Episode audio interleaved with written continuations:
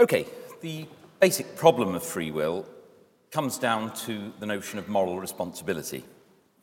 We think of people as morally responsible for what they do freely. We don't blame them for what they're forced to do, or at least we blame them typically a great deal less. Then we will often say they're not free, they have no choice in the matter. So that's a very commonsensical way of thinking about things. You can only be morally responsible for what you do freely of your own choice. But then, with the rise of science, it becomes more and more plausible to see ourselves as causally determined, that what we do actually has underlying causes in our brains, etc., that such that a, a being who knew everything about us would be able to predict in advance exactly what we were going to do. Well, if what I do is causally necessary, can I properly be blamed for that? Uh, am I, in effect, not free if I'm determined? So, determinism is the thesis that all events are determined by prior causes. So, take any event, let's call it E, given the causal laws that govern the universe, whatever they are, Given the prior state of the world, the state of everything in the world before E occurred, then E was inevitable. That's one way of understanding the, the notion of determinism. So here's a quotation from Hume's inquiry It is agreed that matter, in all its operations, is actuated by a necessary force, and that every natural effect is so precisely determined by the energy of its cause that no other effect in such particular circumstances could possibly have resulted from it. So Hume there is saying that this is something that philosophers generally agree when it comes to uh, the behavior of physical things, material objects. But Hume wanted to argue that it's also true of human actions. And that is the thesis of universal determinism that it's true not only of things in the physical world, but things in what one might call the moral world, the world of people and actions.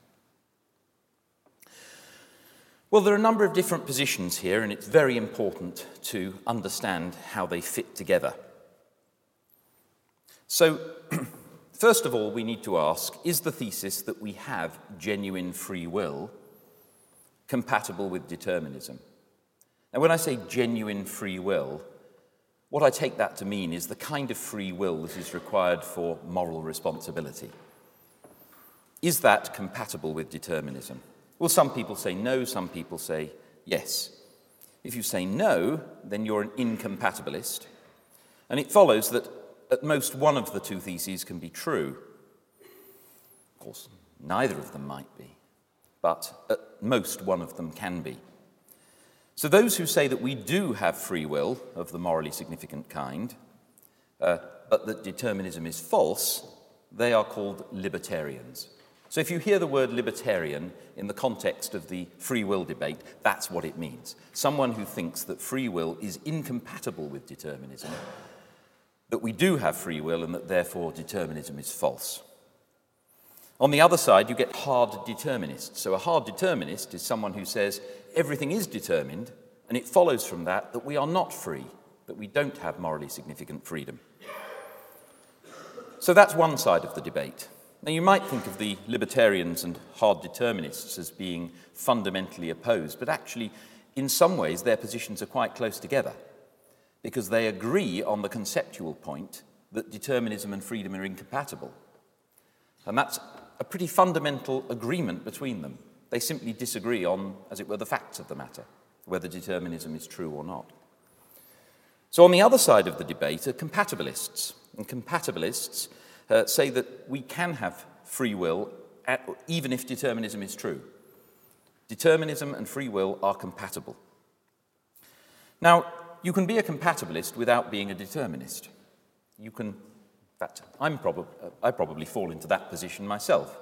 I think free will and determinism are compatible, but actually, I don't believe in determinism because of things to do with modern physics.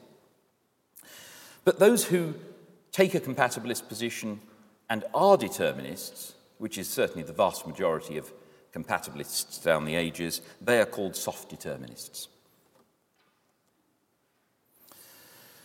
Now, the consequence argument is a very well known argument, uh, particularly pushed by Peter van Inwagen, an argument for the claim that determinism is incompatible with free will. And it goes like this If determinism is true, then all human actions are causally determined consequences of the laws of nature and prior conditions. That's just what determinism says. Hence, I cannot do otherwise than I actually do, except by falsifying the laws of nature or changing past conditions. If what I do inevitably comes about, given those initial conditions and given the laws, then the only way I could do something different is by changing the prior conditions, which obviously I can't, they're past, they're gone, or by changing the laws, and I clearly can't do that either. But if I can't do otherwise than I actually do, then I don't have free will. So if determinism is true, we lack free will. I've given it there in a very sketchy form. Of course, it can be filled out in various ways, but it looks quite a persuasive argument. The, the fundamental thrust of it is that if everything I do was as it were inevitable from before I was born, how can I possibly be said to be free? There's nothing I could have done different. Well, the traditional way of opposing this kind of argument, not just the consequence argument in its uh, modern formulations, but generally the idea that, uh, that free will is incompatible with determinism on the ground that I couldn't do otherwise if determinism is true, the standard way is to interpret I could do otherwise or I couldn't do otherwise differently.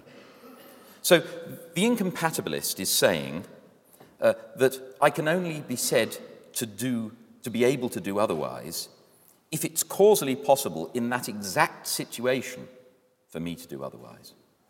So the in- incompatibilist wants to say that I'm only really free if, put in that exact situation with the state of my brain and everything being exactly what it was, something different could have happened.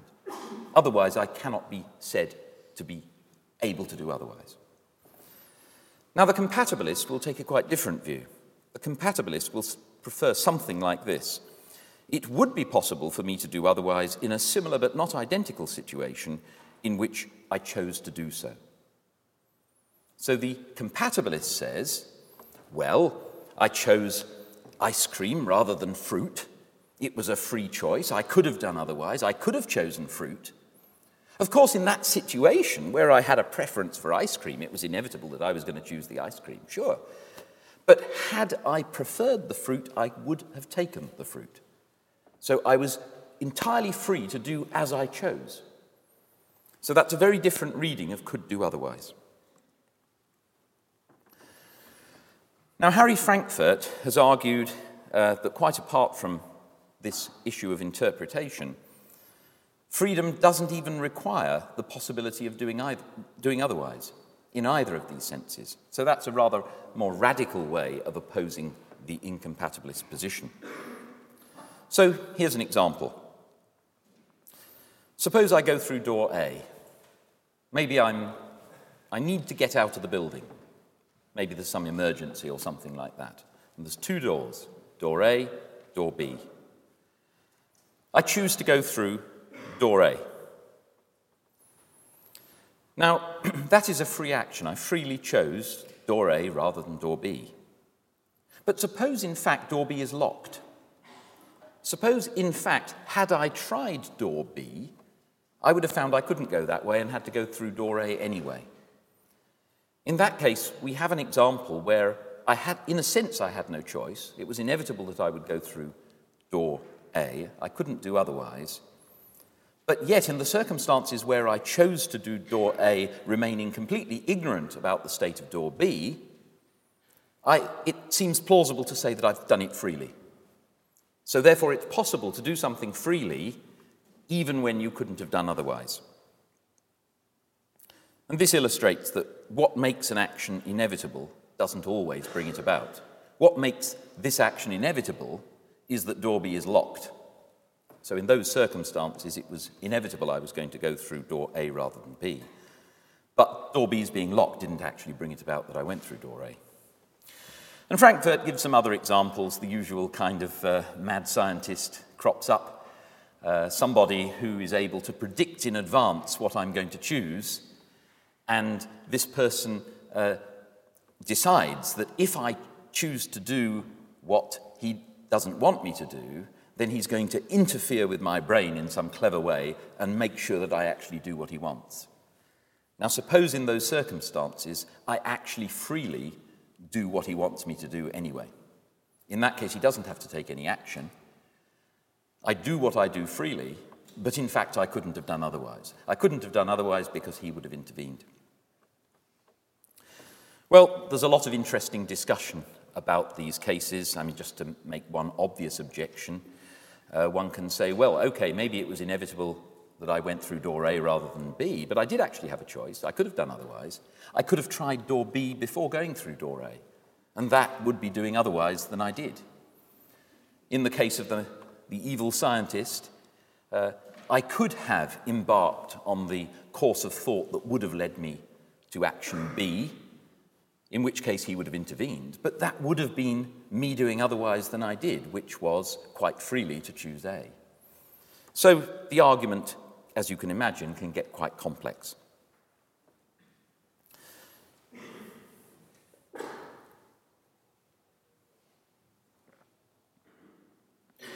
Well, a couple of times in talking about freedom, the, the, word choice has naturally appeared. I've been talking about choosing one thing rather than another, choosing freely, and so on. And I suspect that this close connection between freedom and choice lies behind the, the intuition, that is, the, the natural thought, that to be free, it has to be possible for you to do otherwise. In cases like the Frankfurt examples, with door A and door B, you can see that I do make a choice. I choose to go through door A, though in another sense, I don't have a choice. I don't have a choice which door to go through because, in fact, door A is the only one that I could go through. So you can see that there are subtle nuances here in the notion of choice. The notion of choice is also slippery in other ways. Suppose, for example, I'm walking along the road, my phone goes, I pull it out of my pocket, and then some uh, apparently uh, agitated guy comes up to me with a gun, holds the gun to me, and says, Give me your mobile phone or I'll shoot you. Right. Do I have a choice? A case where it's absolutely blindingly obvious what I'm going to do. I'm going to give him the mobile phone. You could, it's tempting to say, I don't have a choice. On the other hand, you can see that there's a sense in which I do have a choice. I could, if I thought he was bluffing, or I thought his gun was just a replica gun or something like that, or if I felt suicidal, I could refuse to give him the phone. So there's a sense in which I have a choice, a sense in which I don't. Suppose um, we're having some row, and um, perhaps in some, in some laboratory where I'm wired up, and some clever neuropsychologist is deliberately putting me in a situation where I get very angry. Uh, he's able to look at the brain scans and say, ah, Millican's going to hit him. Well, suppose he can. Suppose he can predict that. Does it mean I don't have a choice? Well, you could say, in a sense, maybe it does, but in another sense, it doesn't. Uh, maybe the neuropsychologist can say, ah, Millican's going to choose to hit him. In which case, he's predicting that I will choose. Well, doesn't that mean that I do have a choice? So the notion is very slippery. It's very easy for the word choice to, to be bandied about um, in these discussions with no clear concept of choice in play. So be very wary when you come across discussions in the free will debate. Do not allow words like choice to be used without clarification of exactly what is meant by it. So let's distinguish various ways in which one might uh, or various things that one might intend in saying I had no choice? Well, one could mean that what happened was in no way dependent on my decisions or actions. One could mean that my actions were physically forced on me. I, ha- I, had no choice but to open the door. He was holding my hand and forcing it. We could mean that my actions were predetermined in some way by non rational factors, perhaps drugs, perhaps brainwashing. We could mean that my actions were predetermined by my own desires and consequent reasoning. Now, that's a very odd sense of I had no choice. If in fact what I do is determined by my own desires and reasoning, I work out what I want to do, I work out how to achieve what I want, and then I make the decision based on those preferences and that reasoning, it's very odd to say there that I had no choice. But you will find that some people will say that. Finally, it might mean it was blindingly obvious what I should do. I suppose in the first round of the, uh, F, uh, the third round of the FA Cup, say, Manchester United are playing some very weak team that amazingly has managed to get through. Uh, and you might say, it was no contest. 20 0, it was no contest. You don't actually mean it was no contest, you mean it wasn't a meaningful contest. Uh, in the same way, um, sometimes it can be so obvious what to do, as in the case of the mobile phone and the gun, that we say, I had no choice. Actually, what we mean is, I had a blindingly obvious choice. Now, an argument that can be brought to bear here, I think quite powerfully, is called the paradigm case argument. This is an argument that was extremely popular in the heyday of Oxford ordinary language philosophy. It's far less popular now, um, but I think in this particular case, it has very considerable force. Let's ask what we mean by a choice. How do we learn the use of the word choice? Well, typical example might be as a child, your mother offers you a choice of puddings ice cream, cake, fruit. Which would you like? You make a choice. That's how we learn the meaning of the word choice, don't we? Go on, dear, it's up to you. You choose. That's where we get the notion of choice from. Now, if that's right, if that's, as it were, a paradigm case, a standard example of choice, the kind of case that we use to learn the meaning of the word, then how can it possibly be said that in such a circumstance we don't have a choice? It's very peculiar to say that. Now, all this does is sort out meanings of words. I mean, anyone who claims that this kind of argument can settle deep philosophical issues is probably deluding themselves. So, my aim here is just to say it is an, or at least to suggest, that it's an abuse of the word choice if you deny that that kind of circumstance involves a choice. You're detaching your use of the word choice from its normal meaning so far that it's hard to use it and keep any grip on what we mean by it.